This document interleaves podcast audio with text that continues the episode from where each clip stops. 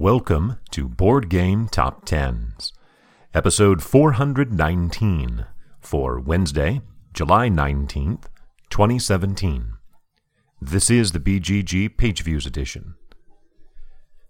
Dropping seven spots in its second week on the countdown from number 3 to number 10 is Mountains of Madness by Rob Daviau, published by IELLO, with 19,203 views, hefty decline of over 13,000 views, or more than 40%.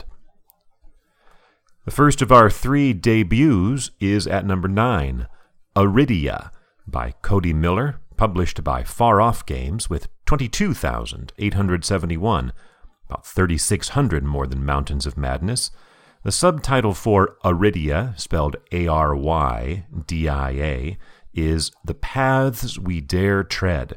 It's from the designer of Xia, which was published in 2014 and is currently ranked 159 on Board Game Geek. Arydia is described as a green legacy game, by which they mean that it allows for a complete reset of the game rather than being destructive. As for the game itself, it is an open world, campaign based, cooperative, fantasy, role playing game, board game. Our second debut is at number 8, Founders of Gloomhaven by Isaac Childress, published by Cephalofair Games with 26,140, about 3,300 more than Arydia. This is a standalone game in the Gloomhaven universe, a tile placement action selection city building game set centuries before Gloomhaven.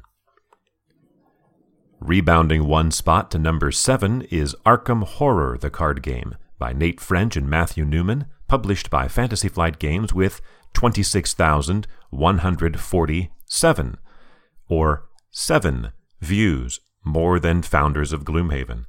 That's a gain of about a thousand.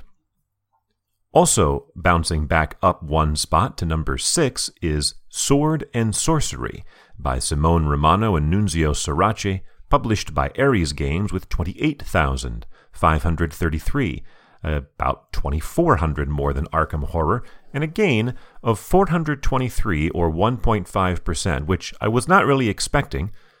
Recall that three weeks ago, Sword and Sorcery was number one with 58,000 views.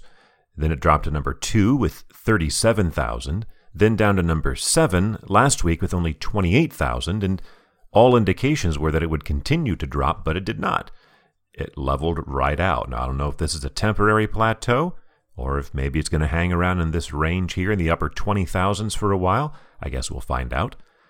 For the third week in a row at number 5, it is Scythe by Jamey Stegmaier, published by Stonemaier Games with 29,865.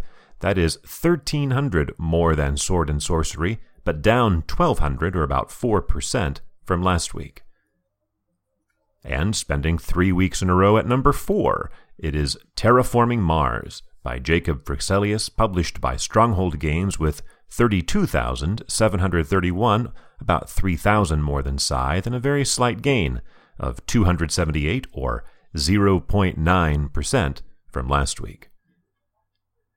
The highest of our three debuts is at number three, Crusaders by Seth Jaffee, published by Tasty Minstrel Games with 33,946.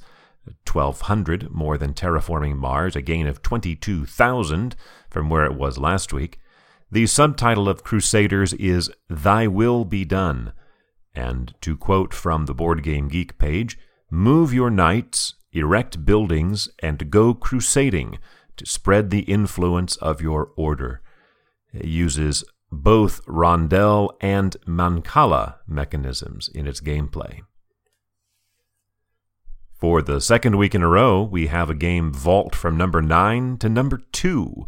It is First Martians by Ignacy Trzewiczek, published by Portal Games with 37,385. It's about 3,400 more than Crusaders and a big gain of 14,000 or 60% from last week when it was number 9. But not enough to unseat the number one game. There for the third week in a row and the 24th time overall, it is Gloomhaven by Isaac Childress, published by Cephalofair Games with 45,503, more than 8,000 clear of First Martians, a small decline of 958, or 2.1%.